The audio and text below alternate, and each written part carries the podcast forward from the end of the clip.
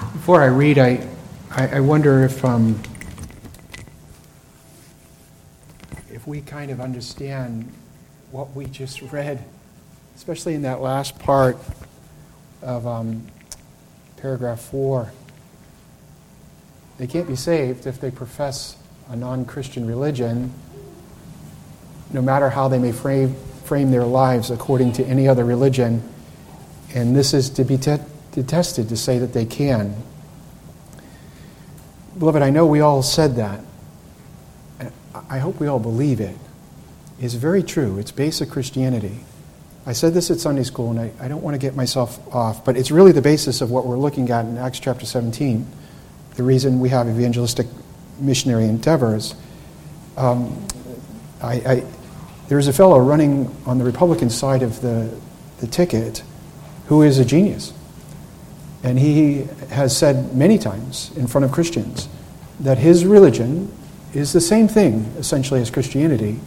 They just use different names for gods. Um, that's not true. There's a very, very famous English professor that said something like this Well, if there's a bad Christian, he won't go to heaven. But if there's a good Buddhist who follows the teachings of uh, mercy on Buddha, he probably will go to heaven.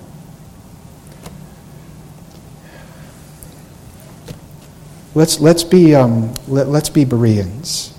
Acts 17. I think I'm going to read uh, 1 through 15. Hear the holy word of our holy God.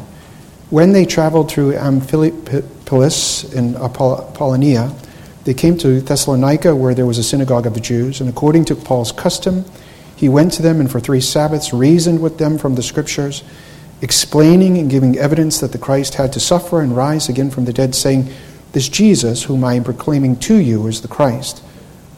Some of them were persuaded and joined Paul and Silas, along with a large number of the God fearing Greeks and a number of the leading women. But the Jews, becoming je- jealous, and taking along some wicked men from the marketplace, formed a mob. They set the city in an uproar, attacked the house of Jason. They were seeking to bring them out to the people. When they did not find them, they began dragging Jason and some of the brothers before the city authorities, shouting, These men who have upset the world have come here also. Jason has welcomed them. They all act contrary to the decrees of Caesar, saying that there is another king, Jesus. They stirred up the crowd and the city authorities who heard these things. When they had received a pledge from Jason and the others, they released them. The brothers immediately sent Paul and Silas away by night to Berea. When they arrived, they went into the synagogue of the Jews. Now, these were more noble minded than those in Thessalonica, for they received the word with great eagerness, examining the scriptures daily to see whether these things were so. Therefore, many of them believed, along with a number of prominent Greek women and men. And when the Jews of Thessalonica found out uh, found out that the word of God had been proclaimed by Paul in Berea also, they came there as well, agitating and stirring up the crowds. Then immediately the brothers sent Paul out to go as far as the sea, and Silas and Timothy remained there. Now those who escorted Paul brought him as far as Athens, and receiving a command for Silas and Timothy to come to him as soon as possible, they left. Amen. Let's pray. Lord God, you are uh, the one true and living God, and you are triune, mystery of mysteries, Father, Son, and Holy Spirit, one blessed Godhead forever and ever. I pray, Holy Spirit, that you would have mercy upon me as I desire to faithfully unpack this uh, word to your glory, to the extension of your kingdom, Jesus, and to the destruction of the kingdom of the devil. Uh, we pray these things in the name of the Father, the Son, and the Holy Spirit. Amen. Well, there are a number of ways to take, uh, legitimate ways to consider the passage before us. You have two places that Paul, Thessalonica and Berea, so uh, 1 through 8, we could legitimately take as a standalone sermon, and then also Berea. I, I wanted, to, um, I wanted to put them together as I've done here and consider uh, one of the major themes that run th- runs through both of these particular places of uh, preaching, which is to say, the doctrine of preaching. And when I say the doctrine of pre- preaching, I'm including in that evangelism, which sometimes can be specific. So the doctrine under consideration today is kind of summed in our title is the biblical doctrine or teaching on preaching. And Paul is in particular, uh, he has a particular subject that he preaches, which he's preaching Christ. He says in 1 Corinthians chapter 2, 1 through 2, I, I determined to know nothing except Christ and Christ crucified. Does he teach on other things? Yes. But that, that's the foundation stone from which everything else is supportive of that. He, he's, he's preaching and teaching Savior Christ, God come in the flesh. So we're, we're going to look at the business of preaching, preaching Christ, and then because of preaching Christ, we see two things occur. Um, the suffering of persecution, which happens both in uh, Thessalonica and then uh, later Berea, and then certainly in, even in um, Athens. So when you're faithful to preach Christ, you will open yourself up to uh, persecution from those who reject. And then also in that, we'll look at the encouragement that the preacher gets when he preaches Christ. There are some people, as we see both in uh, Thessalonica and Berea, who believe. So there's kind of what I would say uh, the, the, the, the pleasure of serving Jesus Christ. You give the message of eternal life, and some believe they have eternal life. So it's very, very pleasurable. Then there's also the painful aspect of serving the Lord Jesus Christ, particularly in gospel ministry. That's when people reject the message of Christ as you preach, and then they're going to try to hurt you. So you have the, the, the, the pleasure of serving Jesus and the pain of serving Jesus. There is a common saying, which I suppose it's a truism no pain, no what? All right, no pain, no gain. So if, if, if you want to be a Christian, Bible Christian, and a Bible Christian minister, no pain, no gain. If you say, I am unwilling to suffer pain for Christ's sake, you'll cut yourself off necessarily from the pleasure of serving Christ. Both of those things are inseparably connected. So you have the, the, the pain of being persecuted, but related to that is the pleasure and the encouragement of people receiving it. So let's not shrink back from the pain of serving Jesus because it's vitally connected to the pleasure of serving Jesus. You can't have one without um, the other. I've often said, in preaching, we're looking at the business of the Christian minister and the ministry of the word. I've said this to many, many younger guys and not so young guys that say, I'm called to the ministry. And I usually say something like this, which is kind of the pain of the ministry and the pleasure of the ministry. I often say uh, Christian ministry is like watching people make sausage. It's not very pretty, but it produces something very, very good, but it's not pretty. And so you can't have one without the other. I remember reading something by R.L. Dabney that really offended me in my very first seminary class, and I called my church and said, I quit. I don't want to be a minister anymore. I'm going to keep my carpet cleaning business if this, if this is what it means to be a minister, I want no part of it. It offended me so badly. It was on race. And it really, really offended me. And my minister said, Don't quit. Finish off the course. Come home and we'll talk. And so I said, He said such and so. He wrote such and so. And he said to me, John, God is taking the shine off of man and putting it back on Christ. You can't be a minister if you only look for good in, in the ministry and good in other ministers. You have to be able to take the sausage making with, with people receiving the gospel. Does that make sense?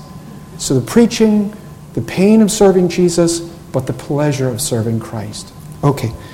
Now, let me define for my purposes, our purposes this morning, when we look at what Paul's doing and the guys who are helping him, they're preaching. Uh, preaching is not a fireside chat, but the way that I am defining preaching, two Greek words primarily used to denote is euangelizo and kerusso. Evangelizo is the word that we get our word evangelism from. It means good news. It's to be a gospeler. You're giving out the gospel. Jesus is the evangel. He's the good news. And so to be a gospeler is to give out the good news about Jesus. The gospel is about the person of Christ. He, he's fully God. He is Emmanuel, come in the flesh.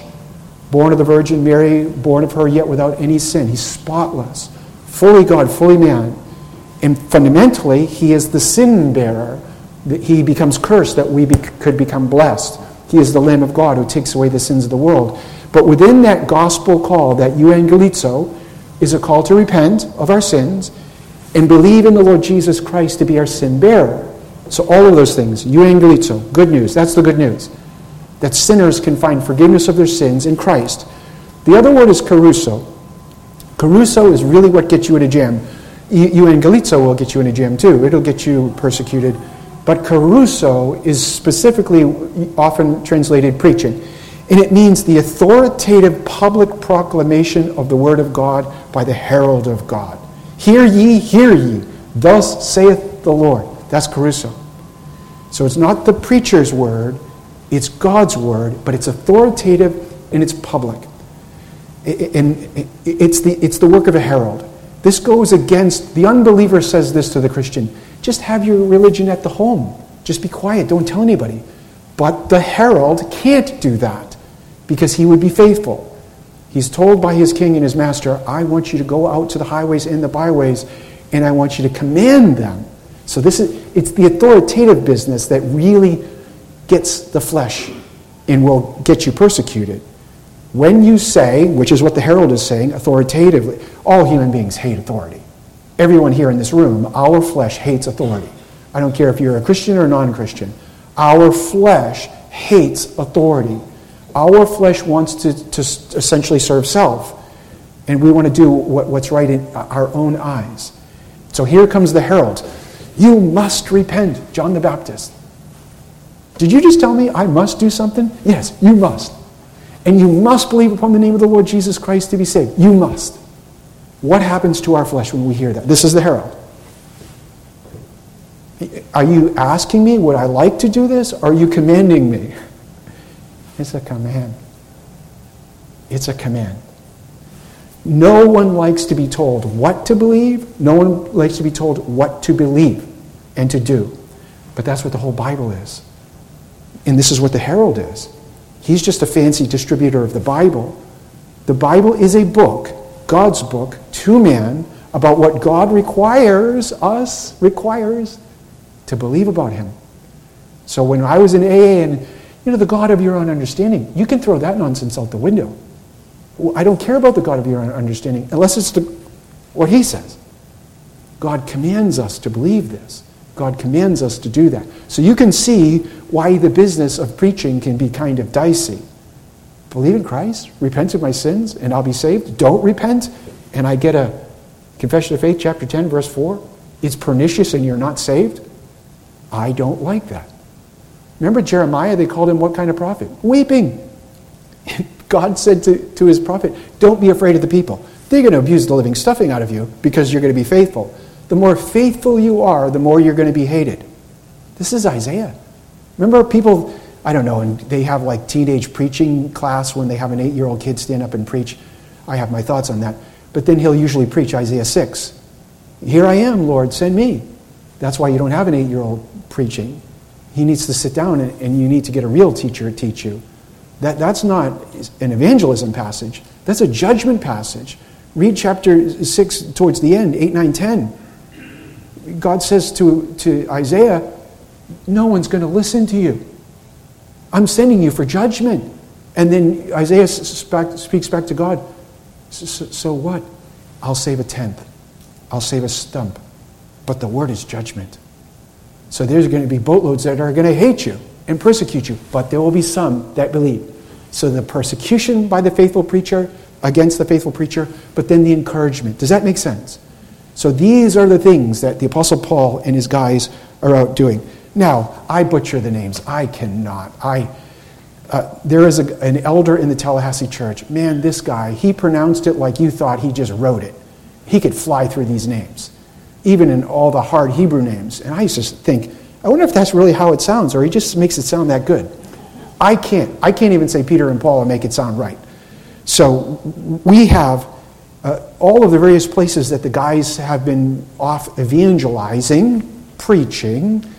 Um, God puts these names here to show us the purpose of their evangelism, why these guys are out preaching, why they're out telling people about Jesus. And they're evangelizing the lost. Now, I, I you know, do we even use these phrases anymore? Do we use the, the phrase the lost? You are a lost sinner. Or like, well, well, we're not Baptist, John. We're Presbyterian. I'm a Presbyterian. The lost sinner. I was a Baptist for a while. The lost sinner. I wanted to be a Pentecostal. The lost sinner.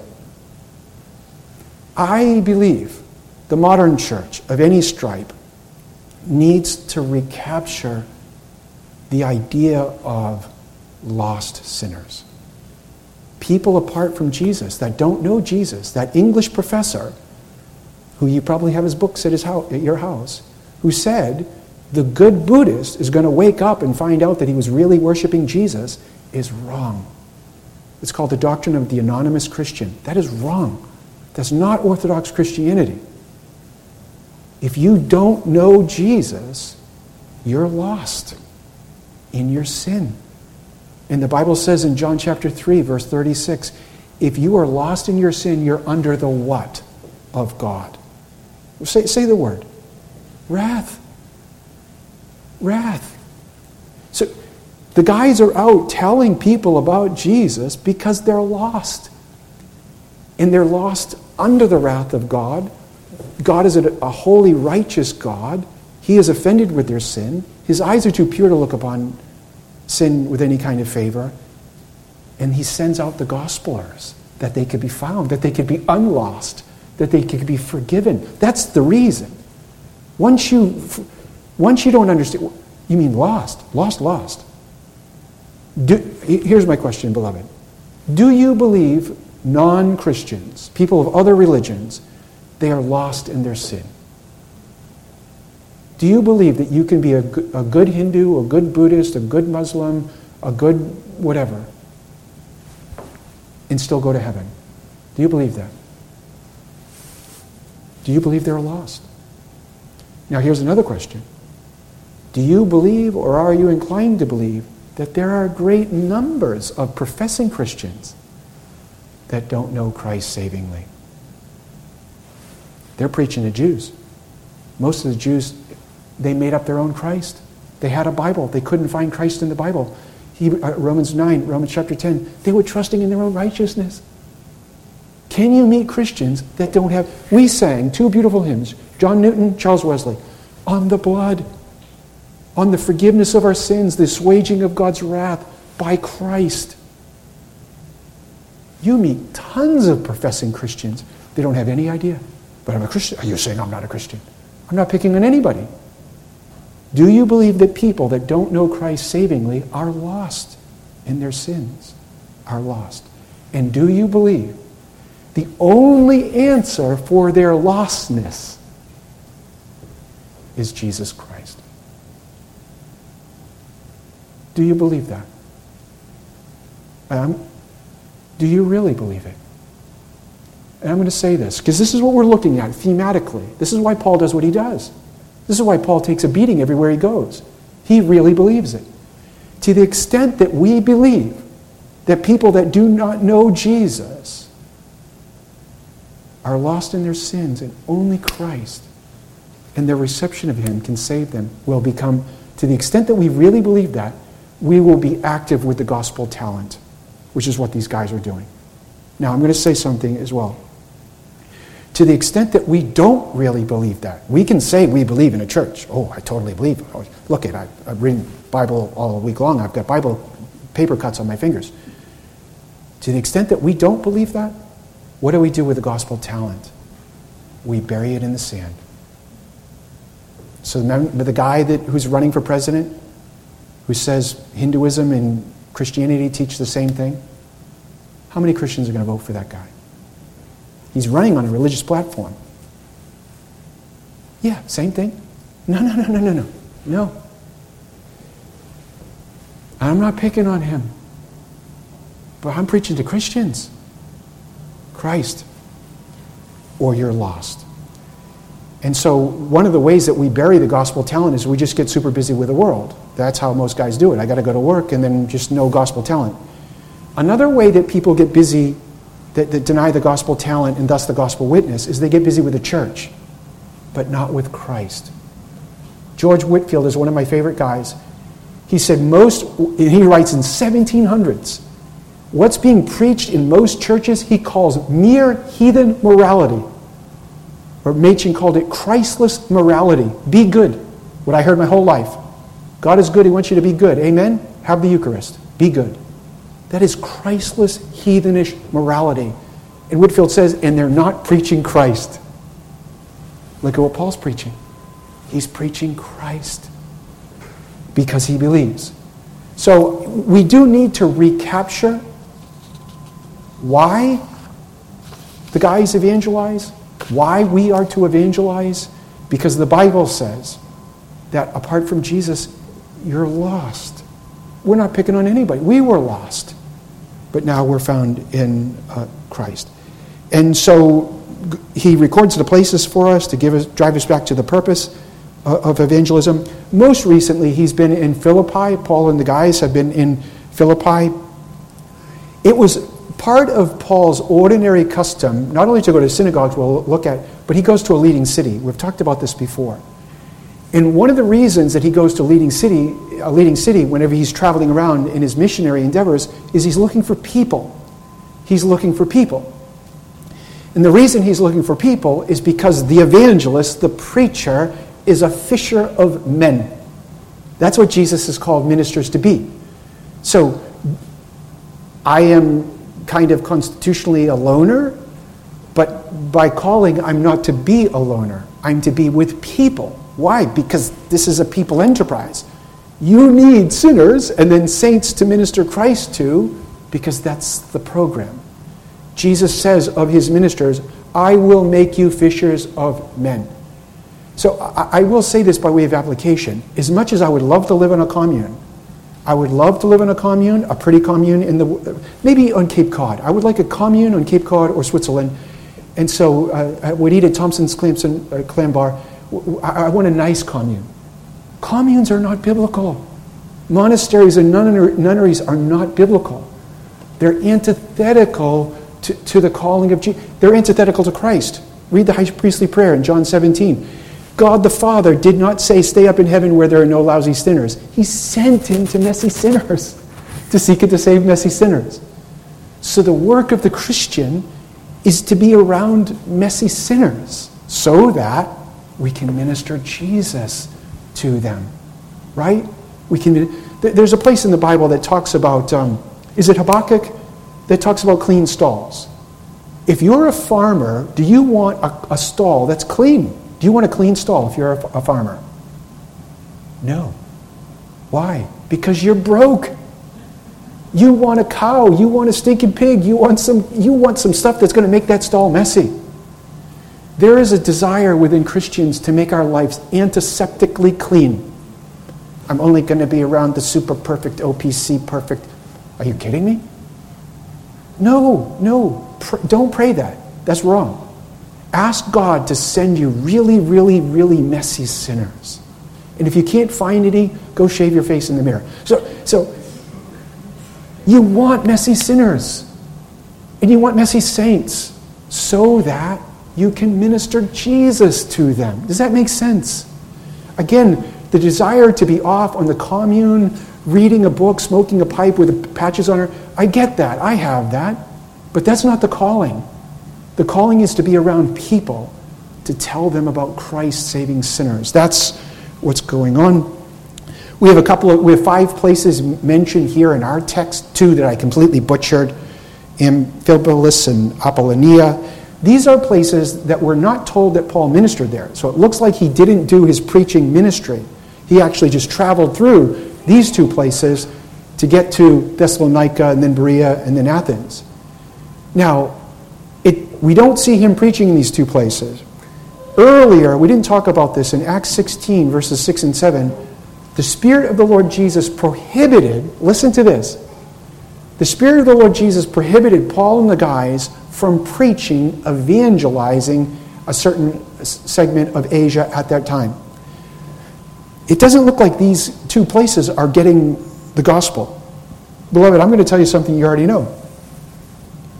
People that don't love Christ love it when the minister of Christ doesn't preach Christ. They, they will pay you big money. Unbelievers will pay a false minister big money if he will just not tell them about Jesus and sin and holiness and heaven, Just tell me my best life now, and we'll pay you scads. Best life now. And behind the false person not wanting the preacher to preach Christ is the devil. This is a John 8 44. Jesus says it. Jesus looked at a bunch of Jews and said, You know what? The reason you don't love me is because God's not your father, the devil's your father. The devil does not want his slaves to hear the one that liberates slaves. These guys don't get the, in, the, in these two places, the guys just walk through.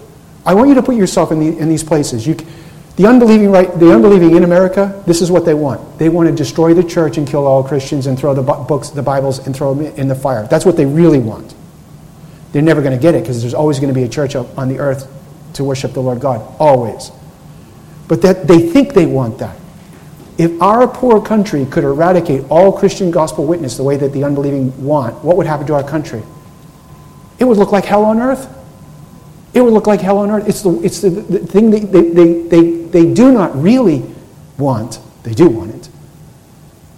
The Bible says to be apart from the gospel, to have no gospel, is a Gentile. This is in Ephesians 2 11 through 21. It's to be strangers to the covenant of grace, strangers to the promises of God's salvation, to be in the world. You know what the next phrase is? To be without hope. Oh, I don't want a Bible. Oh, yes, you do. Oh, I don't want any Christians. Oh, yes, you do. I don't want a church. Oh, yes, you do. This is what it means to lose heaven. These two, these two places could say, awesome, we don't get those pain in the neck Christian evangelists around here. Back to our pagan religions. Were those religions saving? That, that's what it means to lose heaven. No Bible, no Christ, no heaven. So th- th- this is a picture of God's judgment. When God takes the gospel away from a land, that is the picture of the worst judgment of God on a people. It leaves them in their sin. Have your false religion. Have your sin. Because it's not saving. Why is it not saving? Because they don't have Christ. Do you see what I'm saying? So when we look at these, these two places where they don't preach, don't say, wow, they dodged the bullet. Those pain in the necks. We see the guys all the time on the corner on Fridays and, on, and Saturday. They've got some boldness. They've got some boldness. I always give them a thumbs up. My wife yells at me. Thumbs up. You have a Bible verse. I, I wish you'd throw some more Jesus Bible verses in there, but thumbs up. Thumbs up. You take away the gospel, take away the witness of, of, of Christ, you're left in your sin. The Bible says to, to, to people, You've missed the day of your visitation. You think the kingdom of God can't be taken away? Read Matthew 21. Jesus says to the Jews, I'm going to give it to the Gentiles. You don't want it? I'm going to give it to them. So these places don't get it. We ought to pray for the ministry. We ought to pray for seminaries. We ought to pray for the churches. We ought to pray that God does not take away uh, the gospel from our land. And then we have the places of the evangelism, and here Thessalonica and then Berea. Philippi is in the upper, what is it, uh, northeastern corner of Macedonia, region of, of uh, Roman colony. 100 miles southwest is Thessalonica.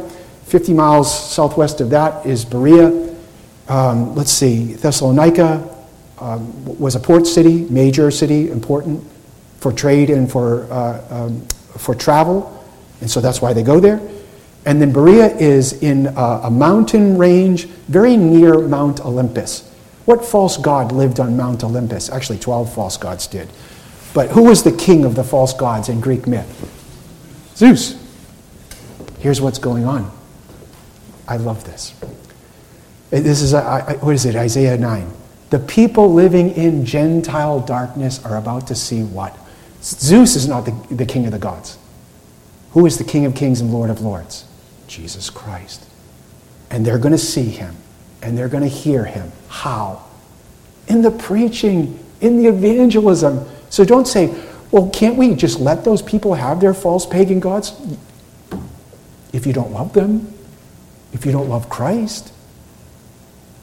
But if you love Christ and you love them, you tell them that their way is not saving in, in meat, not Zeus, a false God, but meet the true and the living God. He's evangelizing in Thessalonica. As was common with him, he would go to the Jew first, which is a biblical principle Romans 1, Romans 2. Jesus did it, so he does it. There's another reason why he goes to the Jew first. Why did Paul go to the Jew first? Why? He's a Jew. I quote this all the time. This is a Galatians chapter 3 and a Romans chapter, uh, Revelation 5 9. In Christ, ontologically before God, even Stephen. No male, female, uh, female, no free slave, ontologically, salvifically. But still, as far as earthly distinctives, God doesn't erase those. The moment I became a Christian, I didn't instantly not become a Yankee. I'm always a Yankee. I'll probably die a Yankee, right, probably. Can Yankees not become Yankees? So I, I am. But my point with that is this the Apostle Paul retains his natural affections for the people that he was born to and with. God gave you a specific mom and dad. God gave you a particular sister and brother. God gave you a particular family. God put you among a particular people, and because of that, you have a natural love for them. Who did Andrew go get when he first found Jesus? Peter, or Peter and Andrew, and Philip and Nathaniel. You go find the people you love the most to tell them about the gospel of love. That's what's going on. When we're converted, God uses those natural relationships to prosper the gospel. This is why, ordinarily, when you become born again, the first people you tell about Jesus are people in your family. And then you're going to find what we're finding persecution and encouragement, which is what happens here. So think, think of that. And, and now we see he's evangelizing the Jews. Earlier, he was a persecutor of Christians back in Romans uh, Acts 8. He becomes a Christian in Acts 9. And the very first thing Paul does is he goes to his former pals. He says, Hey, I know that Jesus is the Christ. Now remember, he was buddies with them, he was one of them. Did they say, You know, Paul, you went to seminary with me? We, have ministered in the synagogue together. I'll give you a good hearing. Did they say that? Oh no. What did they say? We're going to kill you. And look at what he's doing again. He's back at it. They physically are trying to kill him, and he's back evangelizing the Jews. What we're looking at here, in my opinion, is an absolutely uh, amazing display of faith and perseverance in the gospel work. I, I want to say this. Um, how many Christians do you know that have fallen away from the faith? Do you know of any Christians, people that used to profess Jesus? They went to church, they read the Bible, they said they prayed, and now they've fallen away from Christ. Because it's hard following Christ. And guess what? Not only is it hard following Christ, it's way easy following sin. You get to do what you want. There's no rules. How many Christians do you know? How many ministers do you think start ministry thinking like this? You know what? I'll probably get into this sweet gig and I'll quit within an hour and a half because it's so sweet and easy. No. No. How many of them get in and find out, you know what? This is way hard. It's way easier to do something else. How many? Tons. Tons. Mike Tyson. I don't often quote Mike Tyson from the pulpit. Mike Tyson, who was a former boxer, in my opinion, one of the best heavyweights in the world. Not that I watch boxing all the time, but I watch boxing all the time. Mike Tyson said this Everybody has a plan until, you know what the phrase is? They get punched in the mouth. Everyone has a plan until they get punched in the mouth. Everyone thinks, you know, if I were a Christian, you know what I'm going to do when I am a Christian? I'm going to follow Jesus no matter what. Gone. The minister.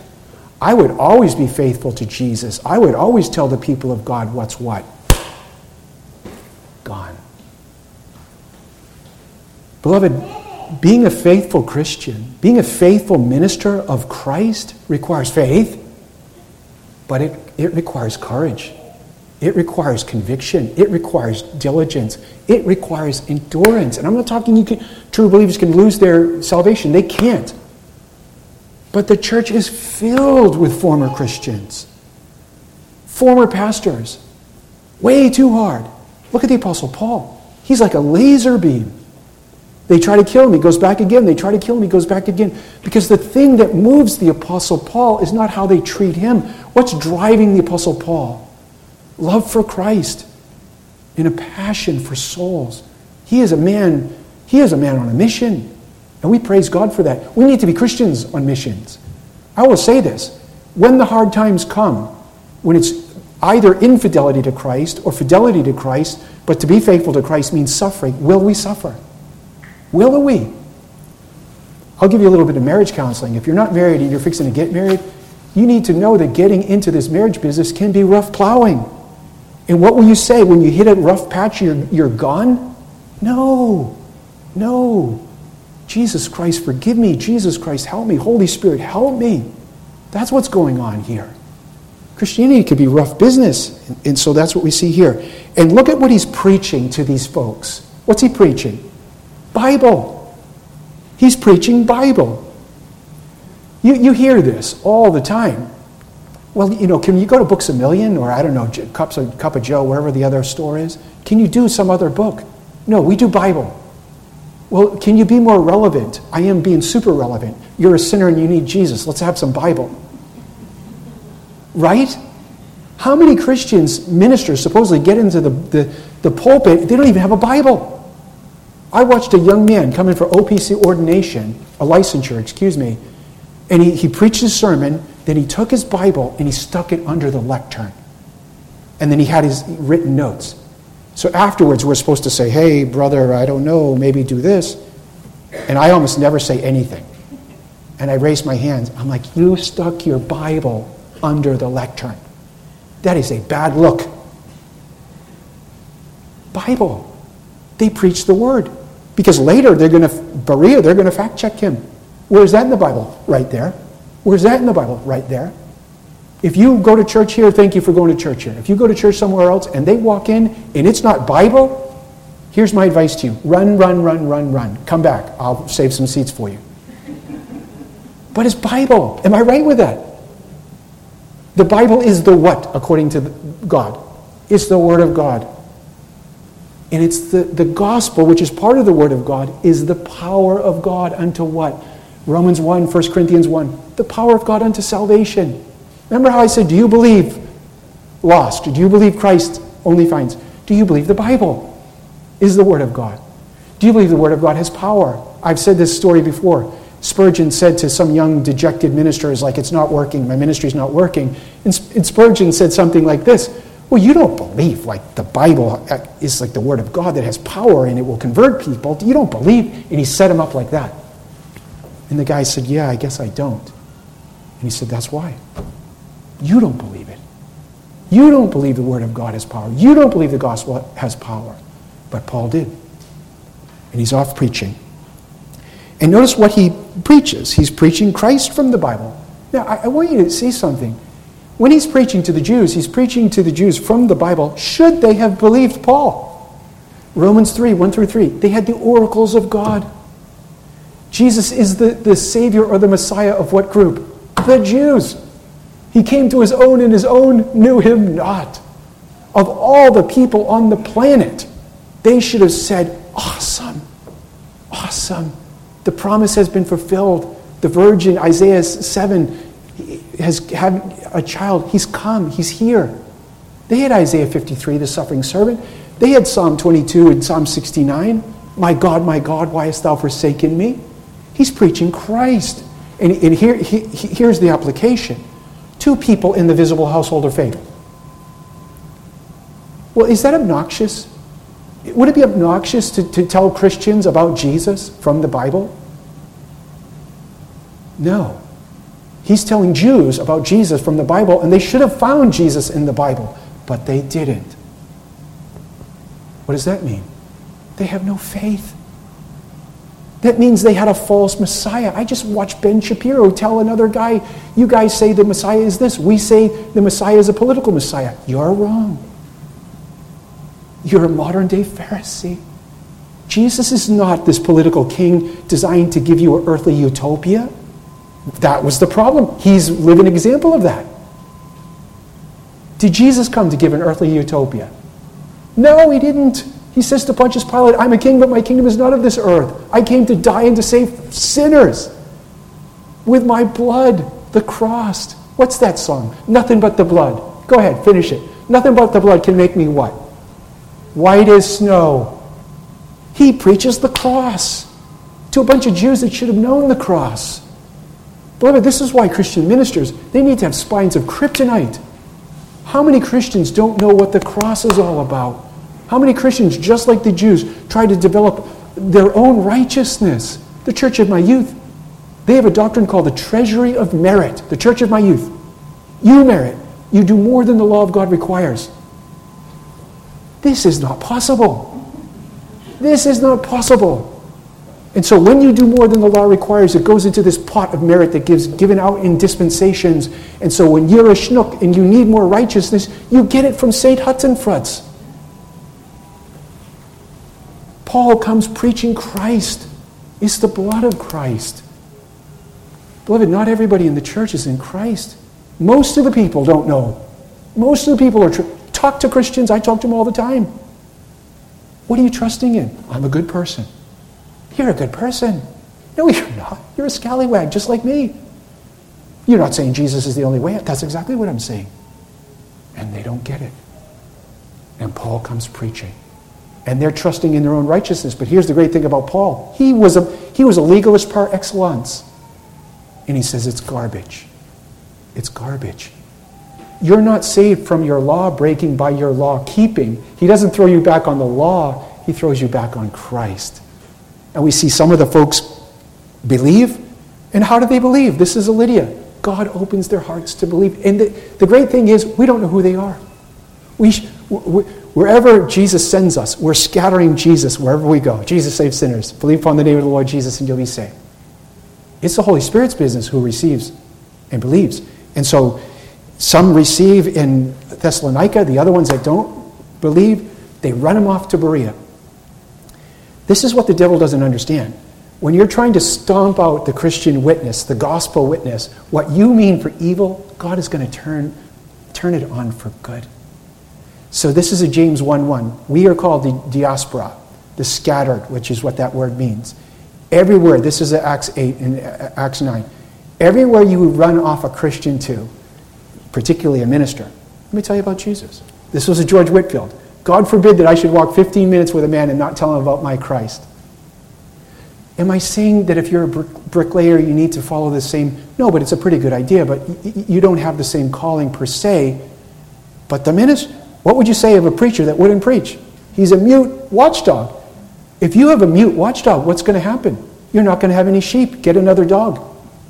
So here he uh, is out telling uh, Jesus wherever he, he goes, and he gets run off to Berea. First, he travels 100 miles down from Philippi. This is why I think everybody was real thin. He gets chased 100 miles from Philippi to Thessalonica, 45, 50 miles over to Berea, and he goes. Now, in Berea, he's back at the Jews again. You cannot move the Apostle Paul off his task of preaching Christ with a two by four. Now, I don't often quote church tradition, but I'm going to quote church tradition here. Church tradition says, it could be right or wrong, that, that the Apostle Paul was a tiny guy. They say somewhere from four foot nine to like just under five feet tall. So he's a tiny, tiny guy. He may be, to use the language of the kiddie song, a wee little man like Zacchaeus. He may be a wee little man in physical stature. He is a spiritual giant. Look at him. He does not care for his own safety. He only cares for serving Jesus and, and to seek and to save the lost for Christ's sake. I mentioned Whitefield a couple of times. He's one of my favorite guys as well. You know what Whitefield was called by his enemies? Dr. Squintum. Dr. Squintum. He had an eye problem. I think Paul had an eye problem too. But Whitefield had an eye problem. If you look at some of the paintings, you'll see them. They'll actually paint the eye problem in there. You'll see it if you can see it. Um, so they called him Dr. Squintum because he would have to squint to see straight. He's the, great, in my opinion, next to the Apostle Paul, George Whitefield is the greatest evangelist the world has ever known. I don't think anybody preached to more people than, than, than Whitefield. He's a rock star. God takes a wee little man and Dr. Squintum, and what does he do? He does great things. People think, oh, I need to be like this, and I need to be rich, and I need to be this. Oh, no, no, no, no, no. God takes the weak, puny little, I don't know, walking like, God takes everybody that we look like the broken whatever. Now I'm going to use you to tell them about Christ. Why does he do that? To get all the glory. Paul says, I have this glorious gospel, this broken little body of mine. That's exactly right. That's exactly right. And something happens in Berea that as a minister, if I was not a Presbyterian, I would be doing, I would be jumping up and down. This is every real gospel preacher, every preacher wants what happened to Paul to happen here. He's back at the Jews. He's telling them about Jesus from the Bible. He's proven from the Bible. This is Jesus, Isaiah. He's flying around the Bible. And what are they doing? And what is he doing? Yes, yes, yes. They're fact checking him. These guys are fact checking a man that has been inspired by God the Holy Spirit to write 13 or 14 of the New Testament epistles out of 27, so half the New Testament. They fact check him. They fact check a guy that receives his revelation from the risen Lord Jesus Christ himself. They fact check him. And what does Paul do? Awesome. This is exactly what I want you to do. They search the scriptures uh, as an application. Beware, beloved. I, not the, if you want to call yourself reverend, whatever. Beware of ministers. How dare you? How dare you test me? How dare you fact check me? I, I went to seminary for a whole week and a half online. How dare, how dare you? Beloved, you better fact check them. This is one of the principles of the Protestant Reformation. We hold to the liberty of conscience, religious liberty. We have a whole chapter in our confession, sola scriptura. I was trained by an old man in the faith, an old Reformed Baptist. He would say to me, Jack, will you submit to the Word of God? Yes, but you're wrong. Good. Will you submit to the Word of God? Yes. I want you to do. Is this Bible? Is he preaching Christ? He's preaching Christ. Is he preaching the cross? He's preaching the cross. Why? Otherwise, we're trusting our eternal soul on man. On man. And a faithful minister does not want that. Beware of the guy that can. Now, we can be donkeys. You said Peter instead of Paul, you shouldn't even be, oh, if I do that, just have mercy on me. It means I didn't sleep good last night. But a faithful man wants the people of God. And notice what they do. It's not like, oh, Bible, I, I had my wife read the Bible to me for two minutes this morning. They search the scriptures. If I told you, God forbid, that you had some horrible disease, but there's some answer online for your horrible disease, what would you do? Oh, I got stuff to do. I don't know. Maybe I'll cut the grass. No, you're like this. God will show you in the Bible a Christ who will forgive you of your sins and take you to heaven. And it's in the Bible. And they searched daily. Beloved, I'm going to say this and I promise I'll be quiet. If you're a believer, you found Christ. And He's found you to find Him. Because you find Him in the Bible. God reveals Himself as creator in, in, in, in nature, but God only reveals Himself as Savior in the Scriptures. And if you search the Scriptures in faith, you will find Him. And God the Holy Spirit begets us in Christ through the instrumentality of the word. Faith comes by hearing, hearing by the word of Christ. Let's be Bereans, beloved. May God be pleased with the preaching of his word.